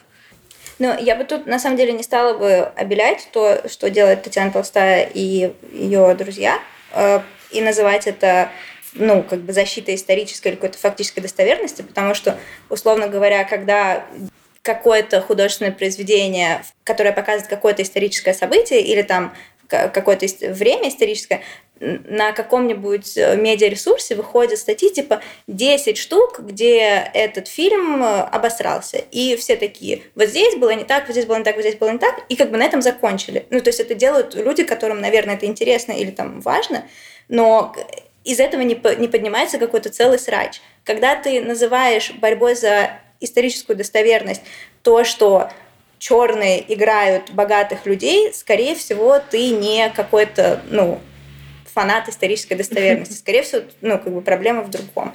И, ну, я не смотрела Бриджертон, но я как бы, я знаю, о чем там речь, поправьте меня, если я не права, но то, что там только черные, э, черные герои, это тоже проблемно и очень показывает то, как э, американские демократы заигрывают с с репрезентацией. Инклюзивностью. Да, и с инклюзивностью, и тем, как они считают, что если вот они условно поставили каких-то вот черных людей играть, то они весь расизм решили сейчас, и как бы давайте мы все опять себе похлопаем. Мне просто кажется, мне кажется, что действительно, я с вами со всеми очень согласна. Это не какая-то... Эм, ну, то есть это все под э, маской. это все под маской какой-то претензии на историческую достоверность, хотя на самом деле это просто крик э, крик человека, который привык, э, что все вот эти классные исторические романы, сериалы и так далее, они только про них, про представителей вот этой супер утонченной прослойки. И вот сейчас они видят, как это медленно эм, ускользает из их рук и выходит э, в масс. Как бы теперь и я могу снять такое. Я могу сейчас сделать из себя Екатерину вторую, хотя я на нее совершенно не похожа. И мне кажется, происходит примерно то же самое, что было, не знаю, сколько, лет 5, 7, 10 назад с э, приходом плюс сайз модели в моду, когда тоже было абсолютно то же самое, когда все кричали, вот у нас есть красота, и она там с какого-то там времени существует, и mm-hmm. ее нельзя менять. Я помню все эти посты э, Ксении Собчак. Короче, да, мне кажется, что надо мне кажется, что таким людям надо просто посмотреть в зеркало и честно сказать, я расистка, Мгм. и я буду писать все, что захочу. И не прикрываться никакой исторической достоверностью, потому что это вообще не о том. Это просто расизм в чистом виде. И люди любой расы, любого цвета, бла-бла, могут играть вообще кого захотят, потому что когда выходят всякие современные постановки суперсовременных театров, и мужчины играют женщин, а женщины играют мужчин. И когда мы смотрим на всех этих богомолов и серебряников, у которых, э, не знаю, маленькие дети играют стариков и наоборот, мы восхищаемся и говорим, боже, вот это современное искусство. А когда пост э, супер э, красивый, не по моему мнению, темнокожий человек, играет какого-то богатого графа, и все кричат, о боже мой, что происходит, мир разваливается, там этот собор Нотр-Дам Горит стыда. горит, все горит, все разваливается. Надо просто сказать себе, я расист, и Да. я буду жить так дальше. Есть интересная штука, связанная вот с тем, что а, вот э, да, ты говоришь, что в одном случае, в экспериментальном случае, нарушение конвенции как бы жанра, конвенции того, как устроена как бы условность э, там, в театре там, или в кино, это в целом как бы круто, это ну, Смело. эксперимент, это смело, да. А в другом случае нарушение конвенции это смерти подобное. Мгм. вот этот самый второй другой случай это мейнстрим, это как бы масс- ма- ма- массовая культура. То есть получается, что всем вот таким, что э, репрезентация как бы всего реального разнообразия людей, это все что-то, что-то типа эксперимента, которому в мейнстриме как бы места нет. И это как раз вот то, немного опять, наверное, перетянула одеяло на Агашин, но просто вот эта история про то, почему мы бьюти-зин, а, пару раз мы задавали этот вопрос, и, и на самом деле э, у Сони, у Сони есть заготовленная пламенная речь на самом деле. Про... Но я, я сейчас перескажу за нее, потому что она уже много раз говорила и наверняка устала это делать. Просто про то, что вот да, ты смотришь на как бы diversity картинку а, в российских медиа, и видишь вот то, что, то, что ты говорила, вот э, темнокожую девушку, белокожую девушку, девушку азиатку. При том, что и это как бы все люди. Но на самом деле в России как все люди, включая невидимых людей, это не темнокожие, прежде всего, а, например, как бы девушки с кавказскими такими как бы, чертами лица, которые идентифицируют их, как бы, ну, позволяют кому-то идентифицировать как каких-то там спустивших. Ну, я не буду воспроизводить все это говно, типа, слишком стрёмно. А, Мы можем сказать, да, спустившихся с гор, да, а, выпавших из аулов. Ну да, а там азиатка как бы, ну да, а- а- азиатки как бы, окей, как бы представлены, в смысле, то есть у, у России как бы типа, совсем другие меньшинства. И как бы в России реально как бы даже в том виде, в котором diversity существует в мейнстриме, это какой-то какой-то непонятный, я не знаю, как папье-маше, там внутри ничего нет. Мгм. Вот. И когда мы задумали об Ашин Бьютизин, как просто классные фотки, красивые фотки, на которых видно лица, и под ними подписи. Привет, меня зовут Аку. Я человек. Я люблю это, это, это, я делаю то, то, то, то, то. И у меня есть несколько историй жизни, которыми я хочу с вами с вами поделиться. Я говорю, привет, меня зовут Армен. Это вот э, просто, не знаю, попытка вот этот мейнстрим как бы типа как расширить. Потому что пока мы не начнем это делать э, из, э, как бы извне этого мейнстрима, понятное дело, что мы не космополиты, но по- пока не начнет это кто-то делать, космополиты не додумаются, что Конечно. так тоже можно и нужно. Мгм. И ну, да, мне просто кажется, что вот в, в популярной культуре это все еще для России как бы очень больная, очень больная как бы точка. Потому что фильм Майка можно снять, но а, его не пустят новогодний а, прокат между двумя фильмами студии Михалкова. И полицейский с Рублевки. Что это за фильм? Полицейский с Рублевки. А, я думала, принцесски с Рублевки, я такая что пропустила. Ну, я Да. Я тоже очень заинтересована. Кстати, хотела очень быстро добавить, что когда... Ну, короче, э, понятно, почему это расизм, почему это очень вредно и обидно и так далее, но еще обратная как бы сторона этого вопроса заключается в том, что когда мы говорим, вот эти роли могут играть только белые, возникает вопрос, какие роли для небелых людей? И тогда э, мы сталкиваемся с проблемой, э, которую совсем недавно освещала э, какая-то организация, занимающаяся театральными Короче, какое-то театральное комьюнити, медиа, я забыла, к сожалению, название, когда они брали интервью у небелых актеров э, и актрис в России. Например, эм, и они спрашивали вообще, как вам в профессии. И люди рассказывают настолько вообще трагические истории, типа я армянин, и меня берут только когда нужно снять какую-то сцену с рынком, а я э, таджик, и меня берут только когда там какая-то сцена прохода во дворе, и я должен мести метлой. И э, мне кажется, это э, очень важный момент, про, опять же, историческую достоверность, что так получается, э, вот все, все мы были вычеркнуты из э, какой-то приличной истории, mm-hmm. которая длилась буквально все это время. И э, когда мы спрашиваем, кого уже мы можем сыграть, я очень хочу кого-то сыграть, кого мне дадут. Тебе, оказывается, в России дадут сняться только в роли какого-то вора-чеченца и так далее. Я даже я тоже не хочу это воспроизводить. Мне кажется, это еще один момент, почему надо отказаться от такого подхода. Почему он вреден, болезнь и просто разрушает э, буквально человеческие судьбы. Когда актеры хотят работать, а им дают только какие-то совершенно унижающие да. крупицы. Ну, вот я не знаю, это, это можно об этом рассказывать и стоит ли вообще. Просто да, в контексте вот этого изучения вопроса Татьяны Толстой я каким-то образом набрела на статью про фильм, о, о существовании которого я вообще не знала, называется непосредственно «Каха». Знаете что-то об этом? Да.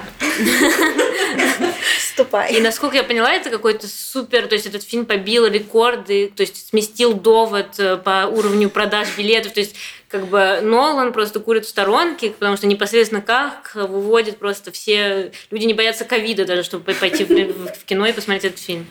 Я думаю, что большинство фанатов этого фильма отрицает ковид, а не нет. Есть такое, вероятность, да. Но там какой прикол опять с этой штукой. Просто я застала времена... То есть этот фильм основан на веб-сериале. И я застала времена популярности этого сериала. Почему-то все мои одноклассники его просто обожали. Я не знаю, как он прошел мимо нас. Это очень удивительно. Да, мы недавно... Я сейчас расскажу. В общем, дело происходит в Сочи. Вот. И там есть главный герой. Его зовут Каха. Он крутой человек. Короче, он наводит суету, решает проблемы, он ходит в кожанке в 40-градусную жару. В общем, он очень крутой. Вот. И у него еще есть оператор, который за ним как бы ходит и снимает его приключения. Типа это реальные пацаны, но веб-сериал и в Сочи и с главным героем по имени Каха. Я точно не знаю, какая у него идентичность, этого я не помню. Я, честно говоря, тоже я пыталась понять, но там, по-моему, как-то особо... Ну, то есть он типа кавказец, такой да. собирательный образ кавказца. Да, в общем, он собирательный образ кавказца. И весь прикол в том, что он якобы типа крутой чувак, но по сути все время попадает в неловкие ситуации. Такая, знаете, комедия положений. Вот. И там прикол в том, что все люди в Сочи, как оказалось, из той статьи и из других источников, а потом я просто погуглила, я удивилась, что полнометражный фильм вышел только в этом году, потому что веб-сериал существовал очень давно, получается, 6 лет назад.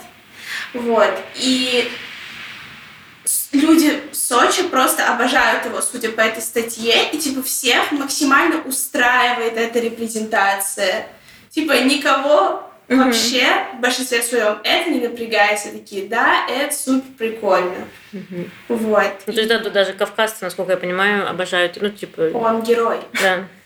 Он реально... Мне сейчас просто флешбеки в голове жесткие. Вот. Потому что не знаю почему, но мои одноклассники очень хотели причислять к комьюнити кавказцев, коими не являлись. Блин, есть такие люди, это Ты офигенно. понимаешь, что на школьной дискотеке в Бишкеке люди постоянно танцевали лезгинку? Я никак не могу.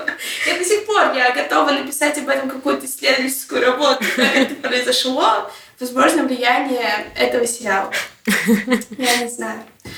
У меня есть э, предположение такого, опять же, чисто внешнего, такого какого-то, ну, какого-то общесоциологического характера. Но просто если, если подумать, то есть еще Генриха Белли, которые сотрудничают активно, в котором, кажется, работает сотрудница, насколько я знаю. Женщина, которую зовут а, Ирина Костельна, надеюсь, я ничего не путаю. Она занимается исследованиями маскулинности. И в частности, она занимается именно, например, носителей а, а, северокавказских как бы, разных культур. Она а, изучает их представление о, как бы, о гендерном порядке, в частности, именно с, с, через оптику как бы, мужчин. Mm. И она очень много говорит про то, что быть мужчиной на Кавказе, именно в том как бы, как контексте, это значит э, сталкиваться с очень-очень-очень огромным количеством как бы, а, ожиданий mm. и довольно-таки как бы определенным стандартом как бы мужчины. Мужчины как сильного, как... Э, ну, в общем, такая как бы гипер гипермаскулинность, а, и при этом еще а, как, как бы мудрость житейская, то есть ты, а, ты боец, а, кормилец, а еще ты мудрый как бы отец семьи, старейшина, старейшина, да, вот, вот, вот, вот это все как бы, да. И, не знаю, у меня есть... И, и я, я, я когда читала ее э, статью у них на сайте, которая как бы суммировала большое исследование, которое они делали, я как бы не удивилась, потому что мне э, извне тоже как бы заметно, до меня как бы долетает. Э, то есть э, я, я, я, я видела, как мне кажется, немало людей, которые так или иначе были как бы связаны с этими культурами, которые действительно такой способ самой, саморепрезентации вовне как бы использовали. Мне кажется, что в целом это такой образ мужчины, такой набор ожиданий от мужчины. Он как бы созвучен такому довольно традиционному разделению как бы ролей, но а, как бы очень он устойчив и, и силен. Вот. И мне кажется, что, возможно, а, извне это, это как бы привлекает как раз тем, что это максимально, что образ мужчины-кавказца, а, такой, какой он выработался вот в тех обществах, которые а, Костерина исследует, он очень хорошо а, встраивается в представление о мужчине, о маскулинности, который как бы не только на Кавказе существует. Mm-hmm. Я просто, у меня еще, я вспомнила сейчас, у меня была одноклассница, ну, если она есть, просто я в школу закончила, а, которая в классе девятом очень много говорила про то, что ей нравятся кавказские мужчины, про то, что восточные мужчины, она это называла, и все вот это, потому что они вот настоящие, настоящие мужчины. Да, да, да. У меня есть отличный пример про образ кавказского мужчины из моей семьи. Ну, в смысле, про то, как, как это работает. И это моя любимая история, но она на самом деле достаточно жуткая, но она очень карикатурная. В общем, у меня есть младший брат, которому, когда происходила эта история, было там, 13 лет. И он пришел к моему папе и говорит, что-то меня там кто-то обижает. Не то его кто-то ударил, не то, ну, в общем, что-то странное произошло, а Давид очень такой был, как бы, неконфликтный ребенок, то есть он не хотел этого ничего как бы вовлекаться. Он просто даже не то чтобы рассказал, а просто как-то папа это выяснил. И, в общем, папа говорит, теперь ты должен вызвать его на стрелку и ну, показать, что ты как бы вообще-то важный. Дэвид говорит, я не хочу. Папа говорит, нет, ты ему сейчас звонишь и вот так делаешь. И мы, как бы, у меня сестра и брат, и мы ехали с мамой на работу, мы забирали маму, а, и мы ехали в этой машине, папа был за рулем, мама была на пассажирском сиденье, и втроем сзади сидели мы, и мы ехали и везли Давида на стрелку. Давид, Давид вышел из машины и пошел на эту условную стрелку, и мы сидели 10 минут и просто ждали в машине. И я такая, никому как бы не смешно. А а, как себя чувствовал? Он волновался, хотел, не хотел? Он не хотел, ему это было стрёмно, но папа говорил, что ну вот это все, ты что, девочка, ты что, там, и так далее, тебе нужно четко сейчас обозначить значит, что вот ты как бы самец, и иди и как бы обозначай. Вот, но я, мне кажется, что Давид ничего такого не сделал, он просто поговорил или что-то, вернулся, мы заехали в магазин и поехали домой. Первый стрелка. Да, день из моей семьи, из жизни моей семьи. Поэтому, да. Но по поводу непосредственно Каха мы на самом деле обсуждали в каком-то выпуске феномен Comedy Club и нашей Раши, и того, почему э, ну, то есть я это говорила со своей стороны, что как бы там много армян, которые участвуют в воспроизведении всех этих стереотипов и так далее. И мне это стрёмно смотреть. То есть мне некомфортно, что вот меня вот так показывают как бы на большом экране. И мы как раз об этом говорили и говорили о том, что это как будто бы такой способ м- примазаться, ну, в плане, как бы это сказать, показать, что мы не опасны. То есть вот смотрите, какие мы смешные, как вы над нами можете смеяться. какие мы вот абсолютно, ну, маленькие. То есть вам, вам не нужно нас бояться. И мне кажется, это очень грустно, что это единственный способ, которым, ну, как бы, условно, репрезентация, я буду говорить только про армян, э, то есть как армяне будут показаны на большом э, экране. То есть когда они сами могут, условно говоря, э, регулировать сценарий и так далее, как они будут выглядеть, но это все равно будет вот в рамках контекста, когда мы все дружно смеемся над ними. Самое тупое это на самом деле то, что вот эти скетчи абсолютно я не знаю, как описывать, нет смысла их описывать, просто все их помнят. А, и это самое стрёмное, что их все помнят, что они... А, то есть все, наш раш уже окончен, но мы, вот наши поколение людей, которые как бы видели, видели это, для которых это было нормой и строчкой в телепрограмме. Мы это как бы помним. Mm-hmm. И сейчас мы как бы, мы, мы с вами это как бы разбираем и пытаемся это, а, а кто-то, кто-то так не делает. Mm-hmm. Кто-то просто транслирует передачу. Да, так вот, самое стрёмное, что вот там были скетчи про Рошана Джамшутов, которые как бы высмеивали условно гастарбайтеров, mm-hmm. которых Михаил Галустян я, кстати, я, я, не, я, не, я не знаю... А... Он армянин вообще. Да, но да. играет он не армянин, да. он играет, во-первых, представитель абсолютно другого общества. Во-вторых, скажем прямо, он э, играет не себя. Да. Потому что он довольно зажиточный человек, угу. э, с успешной карьерой. Вот он на телевизоре, в телевизоре что уже говорит о том, что он как-то туда попал, и все у него в жизни стало нормально. И он смеется не над собой, да. он смеется реально над другими людьми. Да. Ну, на самом деле, вот, по-моему, Женя про это говорил, есть даже научный труд на эту тему, на как раз-таки вот изучение образов нашей Раши, как раз-таки сравнение образа, то есть там же несколько скетчей, насколько помню, и вот там есть э, также тот же Михаил Галустян, который играет как раз-таки по сути, свою роль, я так предполагаю, ну, как бы вот этого ведущего на Кавказском ТВ, Сосевка в ТВ. Угу. Вот, и вот как раз сравнение вот этого образа такой, типа... Когда он армянин и такой классный парень, и клевый, и такой весь, типа, посмотрите. Да, а потом он играет э, таджика, и это вот какой-то очень прям карикатурный, ужасный образ, который, ну, это, это тоже как бы супер стрёмно. Да, и как бы то, то вот как как даже в рамках вот этих дискриминируемых по этническому принципу комьюнити есть вот эта градация, и как сами э, участники этого дискриминируемого комьюнити пытаются ее выстроить, что вот посмотрите, мы такие клевые армяне, давайте все вместе с вами русские посмеемся над э, таджиками или что-то такое. Поэтому да. На самом деле это так интересно, как они эм, как была вот эта армянская миграция, точнее даже сказать беженство, по сути, и они столкнулись с тем же самым, с чем сейчас сталкиваются твои мигранты, с полным принятием, страхом, э, дискриминацией и так далее. И они решили войти через юмор, посмеяться над собой и сказать, ага, ага, угу. мы такие, такие же, как вы, да, у нас есть особенный прикол, но это вообще не сработало, потому что, да, сейчас э, условно, когда ты выходишь на улицу с ребенком, тебе не говорят, мама, опасайся армян. Но при этом э, существует же до сих пор вот этот страх перед э, какими-то кавказцами, которые приедут, решают проблемы. Э, и это все продолжает существовать, и мне кажется, что оно могло уйти, уже как-то стереться, то есть могло, люди могли влиться в общество, но вот этим юмором, которые они себя как бы стереотипизировали, mm-hmm.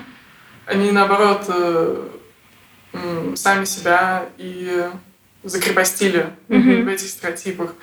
И да, конечно, ужасно, что Галустян закрепостил не только себя, но еще mm-hmm. и условно меня. Mm-hmm. Потому что э, я помню, как меня называли постоянно Равшан Джамшут, и передразнивали. Хотя я говорю по-русски с рождения. И да, мне кажется, это правда Э, мне кажется, юмор в России — это очень интересное место, это очень интересная точка mm-hmm. вообще соприкосновения да. всех этих проблем. И, и все говорят, что в юморе можно шутить как угодно, и юмор решает все проблемы, и у юмора один язык э, на все народы и так далее. Но на самом деле юмор нет. Это такой же культурный продукт, как все остальные. Он может выступать таким же оружием по отношению к дискриминируемым группам, как и все остальные mm-hmm. культурные продукты. И вот это на самом деле, вот мы даже с тобой, помнишь, у нас, вот мы с тобой задавались вопросом, почему в юморе так много армян?